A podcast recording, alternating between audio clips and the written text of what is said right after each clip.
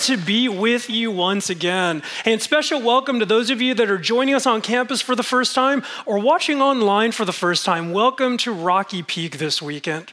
If you and I have not had a chance to meet yet, my name is Dre. I'm one of the teaching pastors here, and I'm going to lead us in that time. And so if you haven't done so already, inside your program, there is a green and white message note sheet, which is a great tool to follow along with this time. There's also some space there for you to be able to jot down down anything the Holy Spirit is specifically prompting you to take away from this time with. I'm going to go ahead and pray to start our time. But as I do, I want to invite you to join me specifically as I pray for our next gen ministries here at Rocky Peak. And some of you may be aware of this, but right now, our middle school ministry, Wildlife, they're away at their summer camp with a bunch of students and their leaders. They actually come home a little bit later this afternoon. And summer camps are an incredibly intentional opportunity with our next gen ministries to kind of give a lot of our students a break from the pace of their normal lives and to be able to experience the truth of Jesus in a really powerful and life changing way, as well as it's an opportunity to be able to build relationships, not just with their peers, but relationships with their leaders are going to be walking through this next school year with them. And the beautiful thing about this is, as I've been thinking about the entirety of the summer, is that all of our next gen ministries have gotten an opportunity to have this camp or retreat experience. It was just two weeks ago that our high school ministry, Revolution, were away at their summer camp. It was about two weeks before that, as Kellyanne mentioned, that our RPK, our Rocky Peak kids, were here for VBS, their half day summer camp. It was just a few weeks before that that our RPYA young adults were at their beach retreats. And so these are powerful times. And I don't say that just as a former leader that used to lead these retreats. I say that as proof of what God can do because it was at a summer camp in July of 1997 through the high school ministry of Rocky Peak that I gave my life to the Lord. And so these are powerful times. And the reason I want to share that with you is that as the adults of Rocky Peak, all of us have been called to steward these upcoming generations well. Whether you actually serve in the ministry or not, it's not just a reserved few that are called to impact the upcoming generations. We who call Rocky Peak home, we've been called to love, to pray, to impact, and to model for them. And so, with that, I want to invite you to join me in prayer. Hmm. Jesus, thank you for entrusting this local church with these upcoming generations. I pray first and foremost that we, as the adults of Rocky Peak, that we would take that call seriously with a beautiful passion. That for some of us, that may mean getting involved in serving those ministries or those leaders directly. For many of us, it's going to be regularly praying for them. For all of us, it's being a model, a living, breathing example of an imperfect person that is running after a perfect Jesus. Let us, as the adults of this church, send a clear message to our youth, to our young adults, to our kids that they don't simply belong to one single ministry, but they belong to the entire church. Jesus, I pray for these camp experiences. I pray for your spirit to be unleashed in the lives of these students. For many of us, we're getting ready to start a new school year, whether this week or next week. I pray that as a result of what you've done in these camp experiences, that you would unleash your spirit on these campuses, in the local elementary schools, the local middle schools, the local high schools, because of young people who are passionate about Jesus and what he's doing in their lives. Jesus, I want to thank you for these leaders, from the pastors and the paid staff to the incredible volunteers that are giving up of their time to spend with stinky junior high and high school students. Thank you for their call. Thank you for their commitment. Thank you for the fact that they are absolutely essential. As me now in my 40s, I'm still impacted by the work of my high school small group leader. And ultimately, Jesus as a church, let us be to united in showing a great love and welcoming arm to these next to, the, to these upcoming generations. There's a lot that is often said about young people, but the most important thing is what you say about them. That you love them, that you created them, that you died for them, that you unleash your spirit through them. Let us approach them, not with a mentality that one day they will be the church, but with the fact that because of your spirit, they're the church now alongside us. And so, Jesus, thank you for the opportunity to partner and steward with them. And as we go into this time of te- teaching, Jesus, again, as the communicator, I pray that I become less. I pray that you become more. Jesus, you are already speaking. And as your church, we say, we are here to listen to what you have to say. And it's in your name, King Jesus, we all said, Amen. All right, Rocky Peak, got your Bibles? Open them up. Got your apps? Turn them on. That's right, we're coming in hot this morning. We're going to be going to the Gospel of John in the New Testament. So we're going to John chapter 10. Now I'm going to be starting in verse 1. And so in it, it says, Very truly I tell you, now, this is Jesus speaking, and some of you remember that phrase, very truly I tell you, is a translation of the phrase, Amen, Amen. And another way of saying is, is that when Jesus says, very truly I tell you, what he's saying is, hey, pay attention. Very truly, I tell you, Pharisees, anyone who does not enter the sheep pen by the gate, but climbs in by some other way, is a thief and a robber. The one who enters by the gate is the shepherd of the sheep. The gatekeeper opens the gate for him, and the sheep listen to his voice. He calls his own sheep by name and leads them out. Verse 4 When he has brought out all his own, he goes ahead of them, and his sheep follow him because they know his voice. Would you underline or highlight the entirety of verse 4? If you don't happen to have a Bible on you, I run ahead and wrote that out on the front page of your note sheet because that's the foundation for our our whole time of teaching this morning. Again, when he brought out all his own, when he has brought out all his own, he goes on ahead of them and his sheep follow him because they know his voice. Verse 5 but they will never follow a stranger. In fact, they will run away from him because they do not recognize a stranger's voice. Now I'm going to stop right there, but there's many here that you're familiar with this account. In fact, if we were to keep reading, if we go down a little bit further and we get to verse 11, Jesus says one of his most famous declaration in which he ties this metaphor together by saying, "I am the good shepherd." And so ultimately he's talking about his role in his leadership in the life of those that follow him. And as we unpack this again, just briefly, this was actually a very significant metaphor for the audience that Jesus is speaking this to. Culturally, as he talks about sheep and shepherding and all of that, it was very familiar to them. But Jesus is addressing a primarily Jewish audience. And again, as I use the word significant, his audience knew that throughout the Old Testament, God is often referred to as the shepherd of Israel. And so for Jesus to say, I am the good shepherd, is a declaration of godhood. It's a declaration of identity, it's a declaration of authority. But not only that, again, I had you underline verse four. And so, what was known is that Middle Eastern shepherds were very much known for intentionally training their sheep to recognize and respond to their specific voice. In other words, a Middle Eastern shepherd would train their sheep to listen and follow the leading of their voice. And what was known is that a specific shepherd could walk into a sheep pen that had different sheep that belonged to different shepherd and by using his voice, his specific sheep would come out of the herd and begin to follow him.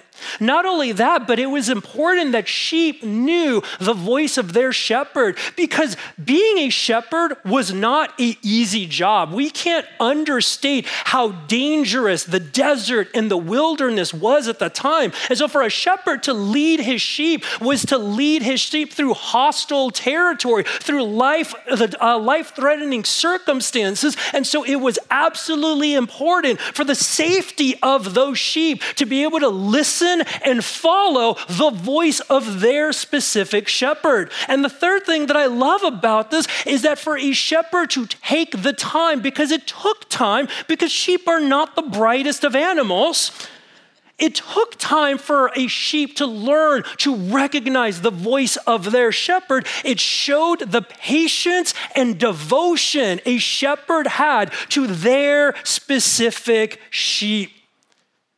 And the reason why this is such an important metaphor, not just for the original audience, but for those of us that call ourselves Christ followers now, is what does this teach us about our relationship with Jesus?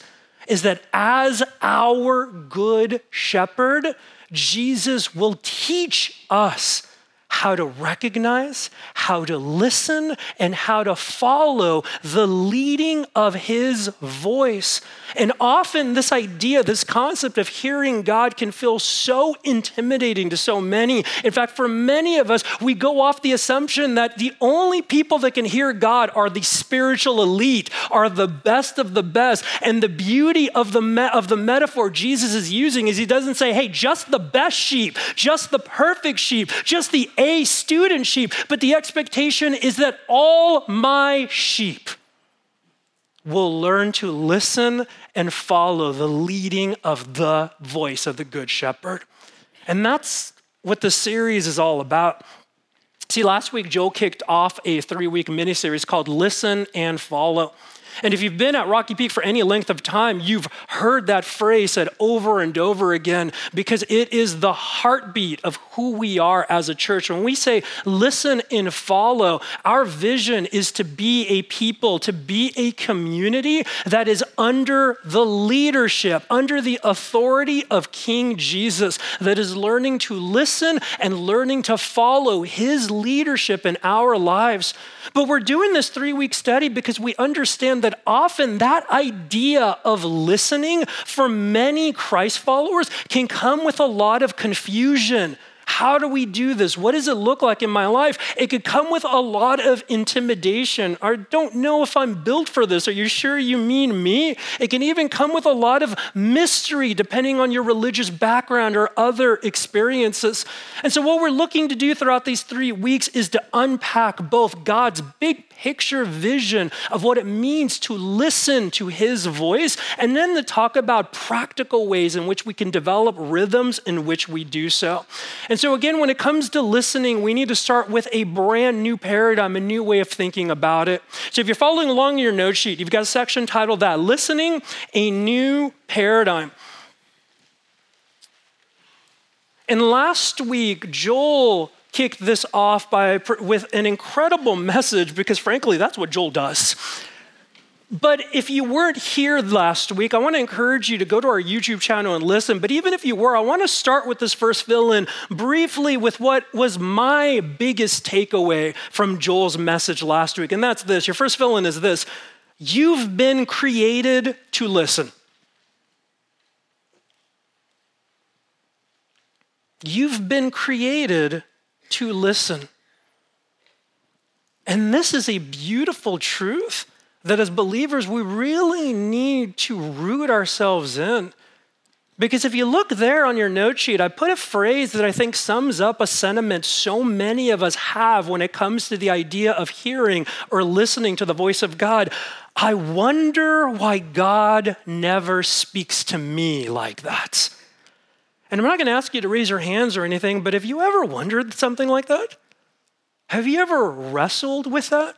Because if you have, you are not a terrible Christ follower. You're actually pretty normal. I wonder why God never speaks to me like that. Because often we are in proximity of amazing men and women, other believers, or some incredible leaders that seemingly are always hearing the voice of God in their life. They're often sharing, they're often declaring regularly and confidently, This is how God spoke to me through that message or through that life group. This is how God spoke to me through this chapter in His Bible. This is how God spoke to me through wise counsel. And a lot of times when you hear that, it can be go, Awesome. Why is that not my experience? What's going on? Or maybe sometimes we have this experience that we have heard God's voice in certain environments, maybe in a church service or a special service like an encounter, maybe at a camp or a retreat, maybe led by certain leaders. And we have this experience yes, I know that God spoke there, but why isn't God speaking when it's just me? Why isn't God speaking in my life or in my trials or in my worries? And that sentiment, I wonder why God doesn't speak to me like that, can create a false narrative. And the false narrative can, take, can, can look like maybe God doesn't speak to me because there's something wrong with me. Maybe God doesn't speak to me because my life is a mess. Maybe God doesn't speak to me because I'm just not built for it like the other person is. And so, again, we need to pause and we need to ask ourselves what is actually true? And again, there's a lot of reasons why God may sound distant or silent, but we need to go back to the truth that as believers in Jesus, we've been created to hear the voice of our shepherd. See, the beauty of the message that we call the gospel is that when you gave your life to Jesus, when you repented of your sins, when He came and forgave you and washed you clean from the inside out, He didn't make you a slightly better version of who you used to be. He made you a brand new creation. He resurrected you into something more, into something beautiful, into something in, made in His likeness. And as a mark, as a seal, as a declaration of that, He gave you His Spirit that lives in you that inhabits you so that now you can hear the voice of your shepherd. Christ follower, how do I know that you've been built for this? Because God has told us He gave you His Spirit through the work of His Son, Jesus. There in your note sheet, easily probably my most quoted person of all time is Dallas Willard. The late great Dallas Willard is one of my heroes. He was a longtime author, scholar, philosophy professor at USC, and he writes this in one of his most famous books called Hearing God. He says, The spirit who inhabits us is not mute, restricting himself to an occasional nudge, a hot flash, a brilliant image, or a case of goosebumps. God walks and talks in our midst as part of how the kingdom of God is in our midst. And so you've been created to hear God. So that was my takeaway from last week. And so, what I want to lead you to now is the next villain, which is going to really be the focus for our time, and that's this listening is learned. Listening is learned. And would you do me a favor if you're taking notes? Would you put a big box around the word learned? Would you put flames around it or stars, something that draws your eye to it? Because I believe this is where so many of us get tripped up when it comes to the idea of listening to the voice of Jesus in our lives. Is sometimes we have this assumption that listening to Jesus is like a switch being flipped, that all of a sudden either it happens or it doesn't. And when it happens, we're gonna have no problem knowing that it's Jesus. We're gonna have no problem listening to Jesus, no problem following to Jesus. And yet, that's not how we've been designed. Instead of thinking of it like a switch being flipped, we need to think of it like a child learning to grow up. And if you think of a young child, if you think of a toddler, in essence, they have everything that they're going to need to learn how to do basic things learn how to walk, learn how to talk, learn how to feed themselves, learn how to think. But yet, they still need to be taught how to use what they were already given. And so this is the power to me of that, of, of that metaphor that Jesus uses. Is again, his audience knew that a shepherd didn't simply speak once to his sheep, and his sheep goes, Okay, got it, I know your voice, we're good to go. This was an intentional journey of learning. This was an intentional process because, again, there were numerous voices speaking to these sheep, so to speak, trying to get them to listen and follow to them instead. There were numerous circumstances that challenged the ability to listen. And so, what a shepherd needed to do is they needed their sheep to recognize their voice above all other voices. They needed the sheep to learn to recognize the shepherd's voice in various different circumstances. And as we apply this metaphor to us, again, this is why it's a learning process because there are multiple voices trying to get us to follow them instead of Jesus. There are times in which my voice is trying to follow, get me to go in a direction different than Jesus. There are times when my sin, my temptation is trying to get me to go in a direction different than Jesus. There are times when our culture is trying to get me to go in a direction different than Jesus. And so Jesus has to teach me regularly how to hear his voice above all others. And then there are, Jesus needs to teach me to recognize his voice in different circumstances and different emotions. It is one thing to hear the voice of Jesus when I am relaxing on a beach.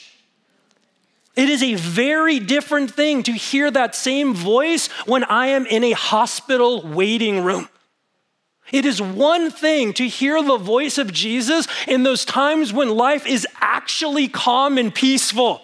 It's another thing to hear the voice of Jesus at times of intense sadness and suffering. It's one thing to hear the voice of Jesus in certain parts in our life when we were in college or newly married, before we were parents. It's another thing to hear it later on in our jobs and our careers. And so, what we need to understand is that when it comes to listening and following to voice of Jesus, it is a learned skill. So, going back to Dallas Willard there in sheet, we may mistakenly think that if God spoke to us, we would automatically know who is speaking without having to learn, but that is simply a mistake. But when God speaks and we recognize the voice as His voice, we do so because our familiarity with that voice enables us to recognize it. And so to me, Dallas hits this right on the head. What is the key to learning how to listen and then follow the voice of Jesus? Being familiar with his voice in the first place. And how do we become familiar with his voice? Time. Time. All of us in our lives, we have voices that we can pick out of a crowd without even working, do we? Maybe it's the voice of a parent or the voice of a child. Maybe it's the voice of a dear friend or a leader. And how is it that we are so familiar with those voices? Time. We have spent substantial time with them that we can hear them above all others. And so the fact that listening is learned is a beautiful invitation to devote our time to becoming familiar with the voice of Jesus above all other voices and noises and in all circumstances. There is power in familiarity because when we spend time, when we are familiar with a voice, that's when we learn to hear it and respond to it like that. Let me illustrate what I mean by that. In other words, let me illustrate the power of being familiar with a voice. And to do that, I'm going to utter a phrase that has rarely or ever been said from the stage. Rocky Peak, let's play a game. And don't worry, it's not a hard game. We're simply going to play a game of name that tune. And so, what's going to happen is we're going to play a snippet from a song. And if you know what it is, and here's the rules if you know the artist, and you know the song. I need both. I need you just to shout it out. Now, nine o'clock. Sometimes you're a little reserved. I know most of you are parents like me and the coffee is kicking in, but I need you here, nine o'clock.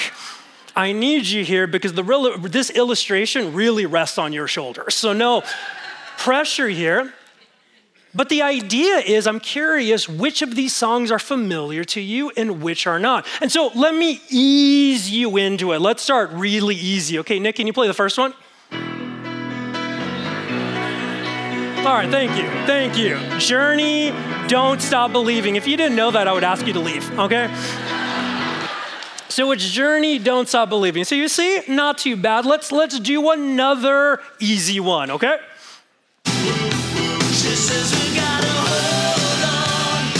Bon Jovi, what's the song? Living on a Prayer. Okay. Now, I could turn it off, but I feel like we should have a little bit of a sing along right now, don't we? You ready? Come on.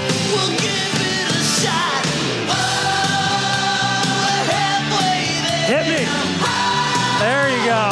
There you go. All right, all right. so those two are easy, right? For most of us, those two are songs we're really familiar with. Now let's start throwing some curveballs. For some of you, you're going to be really familiar with this. For some of you, these other songs might take some time. So let me look at my list here. You know what, Nick? Let's do number three.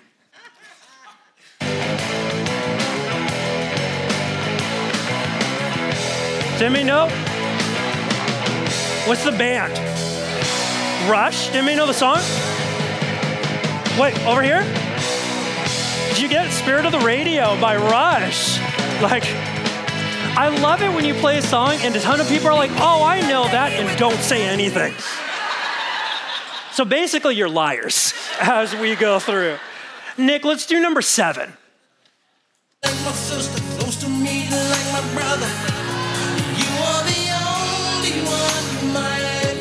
You gotta be a little louder. K-Ci and JoJo, what's the song? I see you in the back, Matt, all my life. There you go.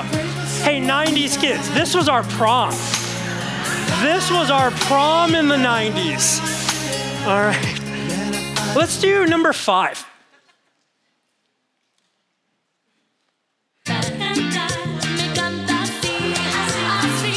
Oh, some of you got excited. Selena, and what's the song? Got it. I love this song. It's so good. Dude, yeah, I got people excited. Selena. All right. I seriously could do this for another hour, but I'm running out of time. So I'm going to do one more. Uh, okay, let's do number eight. Let's do number eight. Boyz II Men, what's the song? Wait, TJ, I got you. What's the song? Motown Philly. There you go. Gotcha, Brooklyn. You got it. Go ahead in. Boyz II Men, Motown Philly. You guys did better than Saturday night. I'm impressed. I'm impressed as we go in. So here's what I'm going to say. Depending on the song, you either had one of three reactions. You either had a reaction I would call, I've got nothing which meant you're not familiar with that song at all. You likely had never heard it before in your life. Or there was a second reaction, which is what I call, oh yeah, which at some point you were familiar, you knew that song, but it had been a while, hadn't it? And you probably forgot and you're like, oh, is, is that this or is that, oh, I can't fully place it. And then there was a third reaction, what I affectionately call, let's go. There is no hesitation, there was no mistaking. You've listened to it a million times and it gets better every time. What's the difference between each of those reactions? Time.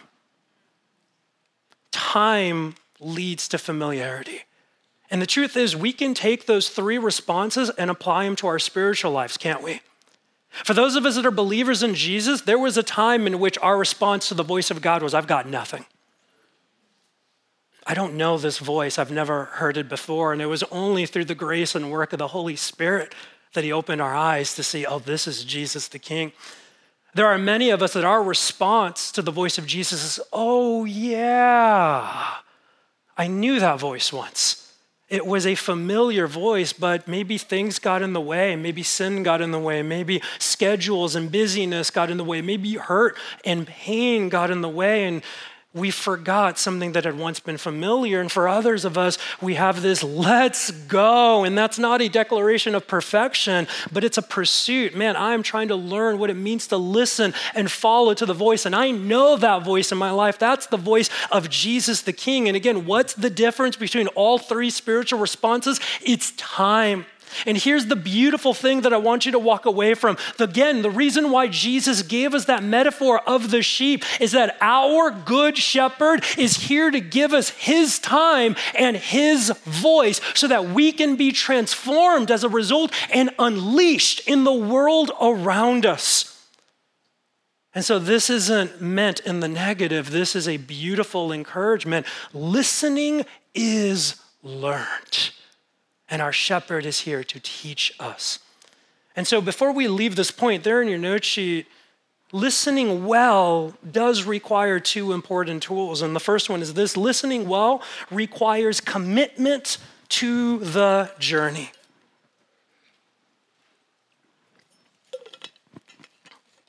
Learning to hear the voice of Jesus in our life is not designed to be instant. Because if it was, we would actually miss out on a depth and beauty. If you look at how God has designed healthy relationships to work, look at the example of healthy friendships, healthy church community relationships, a healthy marriage, they are designed to grow deeper and more profound over the passage of time the longer you are in those relationships, they're designed to get better and better. And so, what we need to understand when it comes to listening and learn, we need to commit to a long term journey, not to seek short term gains. The second thing that listening well requires is slowing down. And if I'm honest, Rocky Peak, this one kind of hurts my pride. Because in a lot of ways, I pride myself at how fast I move, at how busy I am, at how much I can think, I quote, can get done. But let's look at this through the lens of listening. Have you ever tried to listen to someone speaking to you as you've been moving at the speed of light? How well did that go? Maybe you heard certain things, but did you miss certain things? Did you misinterpret? Did you hear wrong at times? Let's flip it. Have you ever tried to be heard by somebody who was moving at the speed of light? How did you feel? Did you feel valued?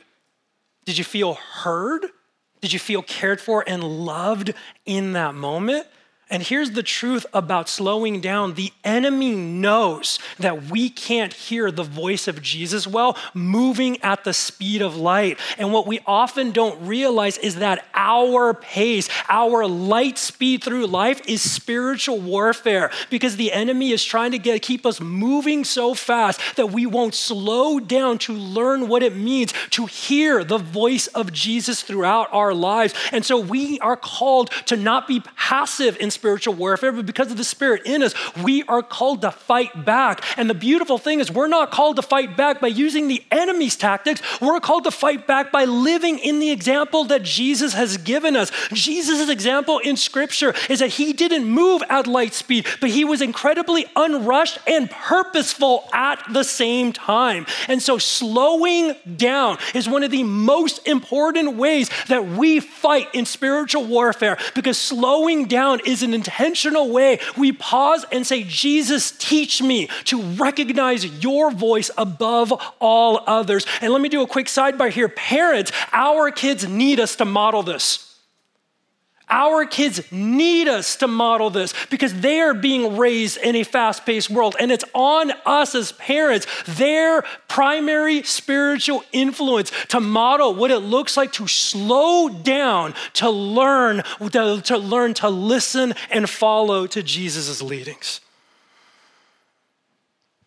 And so, again, listening is learned, and there are many ways, many means through which Jesus teaches us how to listen to his voice. But what I want to focus on the time we have left is what I would call the two foundational ways for all believers, and that's through prayer and that's through scripture. But my hope as we go into this time is that for many of us, this would be a freeing approach to these practices. This would be an opportunity to gain a bigger view of what these practices mean and how they lead us to hear the voice of our good, good, good shepherd in a deeper way. And so, there in your note sheet, you got a section titled uh, Recognizing God's Voice Two Foundational Rhythms.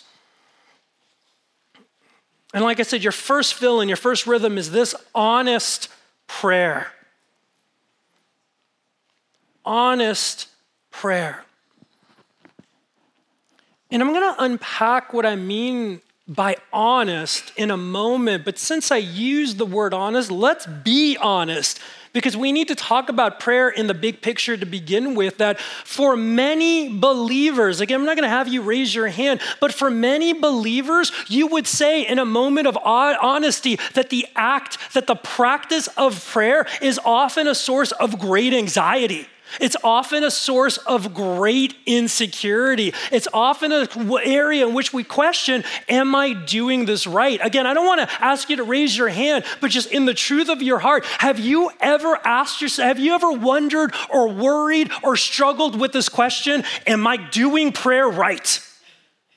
Am I praying the right way? Am I good at this? And again, for so many of us, we struggle with that question because it creates a false narrative. Man, it seems like so and so is built to pray. I'm not.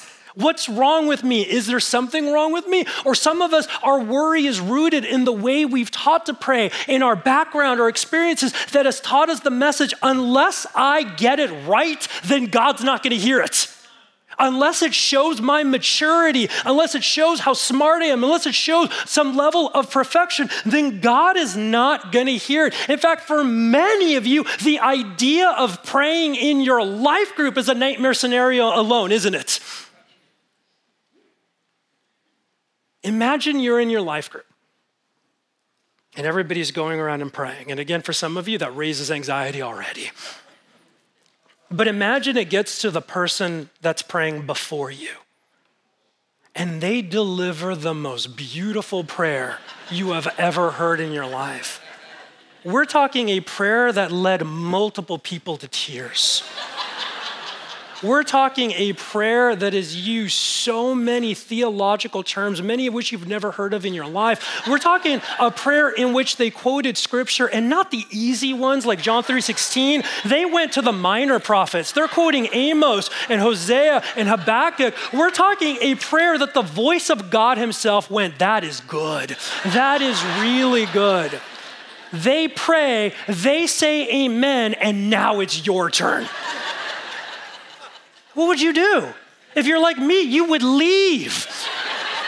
I will show myself to the door. And for many of us, when it comes to prayer, that picture gets at the root of our hearts. That prayer is often a big source of intimidation because we don't know how to get it right. And the reason why I'm talking about this is for many of us, honestly, we would go, Dre, I am having enough problems trying to figure out the talking part of this to do this the right way. Don't add more to my problems by adding listening to this equation as well.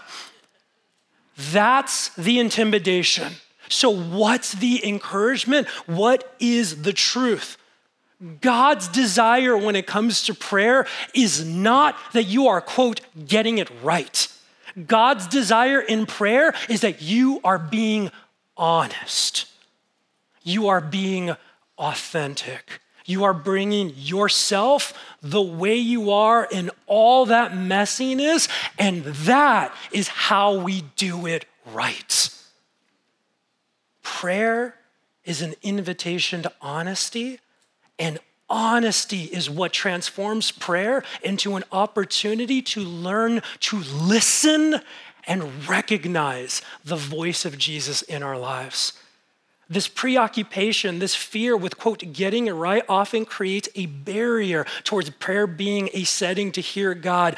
Honesty is what removes that barrier. What we, what Jesus is asking us to do is come into prayer and honestly, and to be honest and go, Jesus, I have no idea how to do this. And that's when we'll start to hear the voice of God going, Great, that's why I'm here. And I'll teach you. For some of us, we need to go into prayer honestly and go, Jesus, I don't have much to offer. My life is kind of a mess. I don't look like the people in my life group. I don't know what I'm doing. And that's an opportunity for Jesus to go, Great, let me show you that I'm enough for you. And that I'm the one that makes you more. And so, the beautiful thing about seeing prayer for some of us for the first time as an opportunity to learn to listen to the voice of God in our life is that it actually expands our view of prayer and it transforms us to be free when it comes to prayer, to be honest. And so, what I want to do is, I want to share with you two practical steps that God has been using to teach me to apply this in my life as He's been teaching me how to better hear His voice. And these aren't on your note sheet, but you're welcome to write these steps down. But hear me very clearly. I'm not sharing these steps because I believe that they are the standard or the norm or meant to be for all believers. I'm sharing these steps, again, just as an example, as your brother who's learning alongside you of how God has been teaching me to hear His voice better through honest prayer. And so the first step is silence. Is there are times in which talking in prayer is beautiful and we are invited to. But what God has been teaching me over the last several years is that it is deeply important for me to carve out intentional times of prayer in which my purpose is to not say much or anything, but to be silent before the Lord. And why that's been important in my prayer life is God has been showing me that often when I'm in prayer, I dominate the conversation. Hard to believe, huh? and what God had to show me is the root of that comes from my insecurity that I'm going to do this wrong. Somewhere along the line, I had picked up this false narrative that silence is the wrong way to pray. So you need to keep talking. And so God's been teaching me the opposite. What I've been learning is to approach times of prayer by saying a very simple prayer Lord, here I am. And then to pause. Lord, here I am. And then to just pause and be still. And there are times in which that is beautiful. There are many times in which that is really uncomfortable. There are some seasons in which going before the Lord, praying that and being still is easier than in other seasons. There are times in which physically and emotionally I can go before the Lord in silence and be peaceful. There are times in which I feel just shaky and anxious, like I can't calm down. And whatever it is that's in my posture in my heart, the Lord keeps inviting me come and be still. And what does it teach me as well? To commit when it's easy and when it's hard. And so let me ask you or let me invite us to just do that for a moment together. And I don't mean because I'm expecting earth shattering moments, but again, to just build the practice in us. Would you just take one or two deep breaths and just in the stillness of your head, in the stillness of your heart, would you simply pray, Lord, here I am?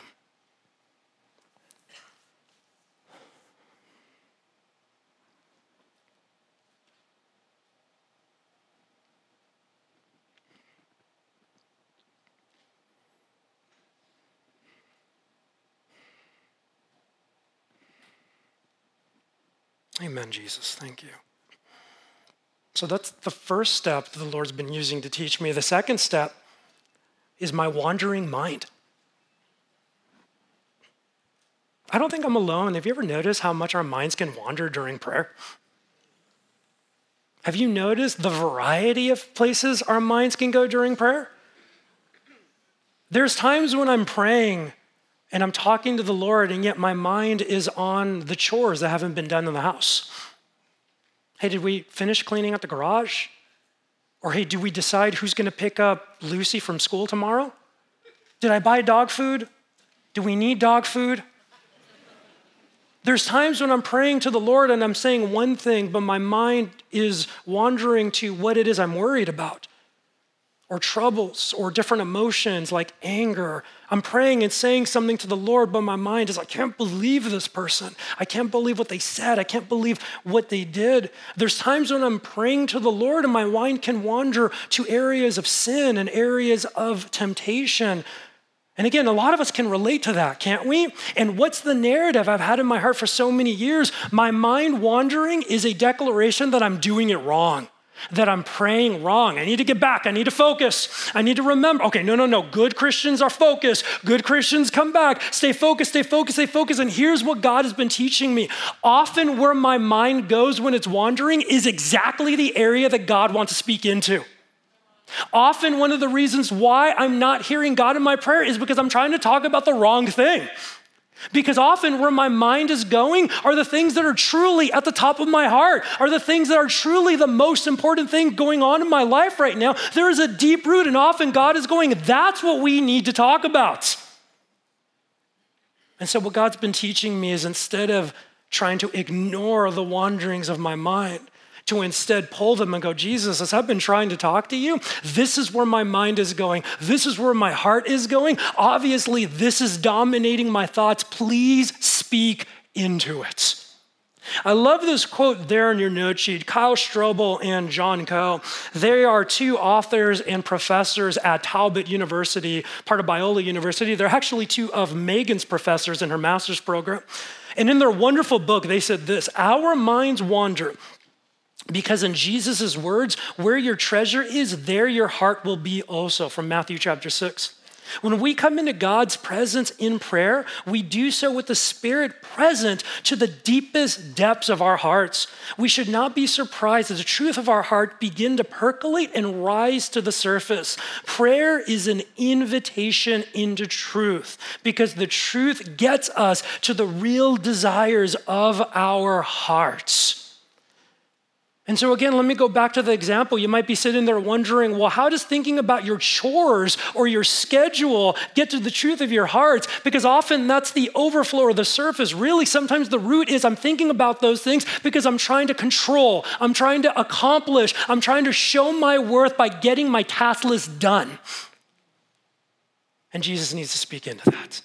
And again, we could go on and on and on, but what I've been learning is that where my mind is going, that's often the area that God wants to speak into and teach me to hear his voice in.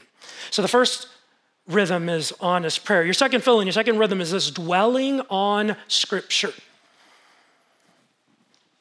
Dwelling on scripture.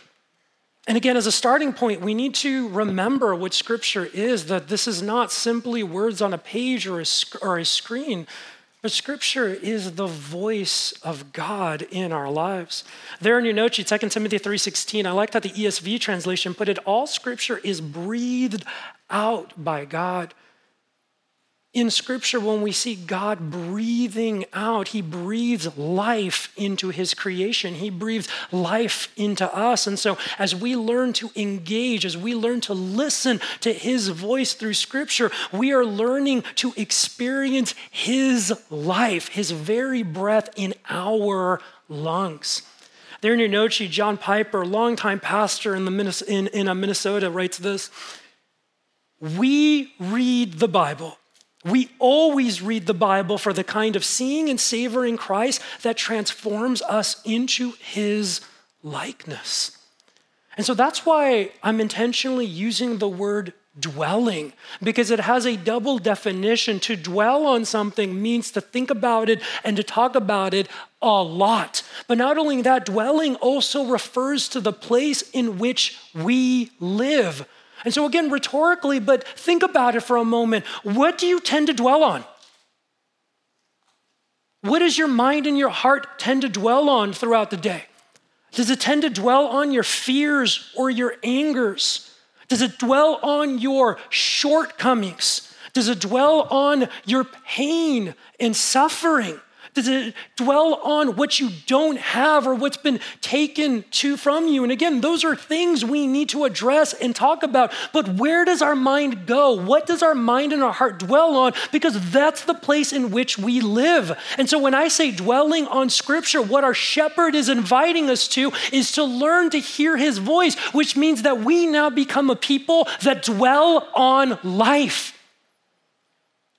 In Joshua chapter 1, God says to Joshua, Don't let this book, don't let these words depart from your mouth, but learn to meditate, dwell on it day and night. When it comes to scripture, we are not approaching a simple habit to check something off our Christian to do list. We're approaching the voice of our King so that we can continue to be taught what his voice is in our lives and what it looks like to dwell on the life that only he can give. And so, again, let me share two practical steps that the Lord's been using to teach me over these last couple years to learn to hear his voice through scripture. The first step is to pray. That same prayer, when I approach scripture to pray, here I am. But I also add to that, here I am. What do you want me to see in your word today? There's a submission and an authority. Here I am. What do you want me to see in your word today? It creates an awareness and an expectation that wasn't there before. And then the second thing I've learned to read slowly. I'm a fast reader, and that's a gift that has benefited me well. But when it comes to the Word of God, for me to truly dwell on it, I need to slow down and read slowly to think about the individual words, to not move on from a passage so quickly, to observe what is happening, what am I noticing, and what questions is this raising. And so let me just share with you an example of this happening. In my time in the Word, I've been going through the Gospels of Jesus. And so about two Saturdays ago, I was in Luke chapter 5 the passage in which Jesus calls Levi the tax collector, and then Levi throws a party, a banquet that he invites Jesus to. And so I spent about two or three days in just about seven verses, just not only reading, but then thinking about it, talking to Megan and other people about what I'm seeing and questions that come up. And here were a few observations that came out of that for me. One, Jesus chose to go to a party. And it raised this interesting question when I picture Jesus, do I picture Jesus as the type of person that would want to go to a party? Because I think, honestly, often I kind of picture Jesus as not being that much fun at parties. and yet, here he was willingly at a banquet. And then, as I was dwelling on that, I realized hey, when Jesus changed water into wine in John's gospel, where was he? Another party he willingly chose to go to. And so, what is dwelling on this doing? It's actually growing my view of Jesus. But then the second thing is, we're told that as Jesus was sitting and eating, he was surrounded by tax collectors. And tax collectors, contextually, were as far from God as any you could be. They were definitely not moral people. And here they were sharing a meal and compelled to hear what Jesus had to say. That doesn't mean that they were agreeing with what Jesus had to say, but it was extraordinary to me. And I began asking the question God, Am I portraying you in that compelling way? Is there anything in my life that is creating a barrier for those that don't yet know you to see how compelling you really are? And I began wondering and wrestling with that in my prayer time. And then the third thing, again, in that setting with the tax collectors, it gave me hope because there they were in a banquet, Jesus surrounded by people very far from him, in a culture that was very far from him, and yet his message was compelling. And that filled me with hope for today that the gospel is already compelling. I don't need to spice it up.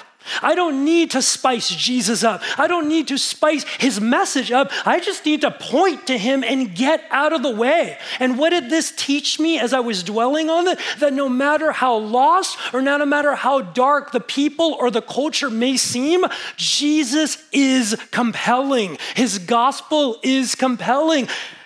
And I would have missed that if I didn't slow down. I would have missed that if I didn't pause to dwell on His word and think about it.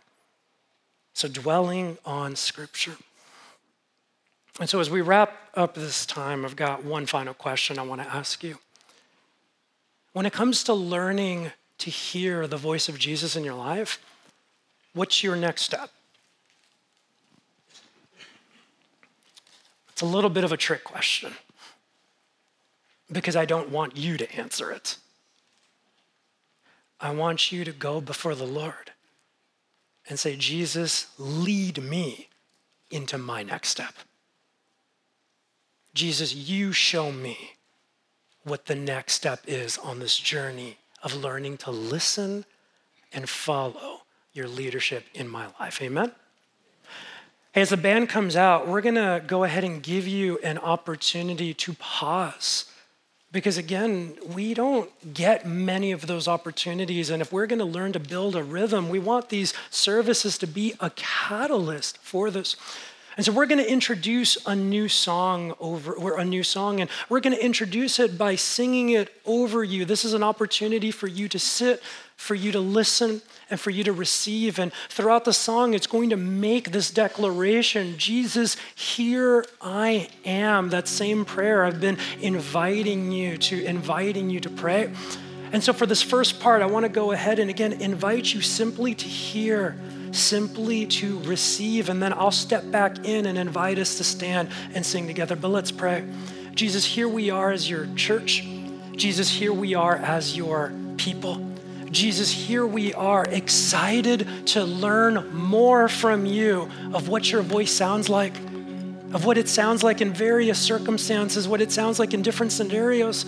We want to know your voice more so that we can follow you more. So thank you for your patience. Thank you for your grace. Thank you for your leadership. Thank you for this moment of pause right here and get, we get to hear this song sung over us like a prayer.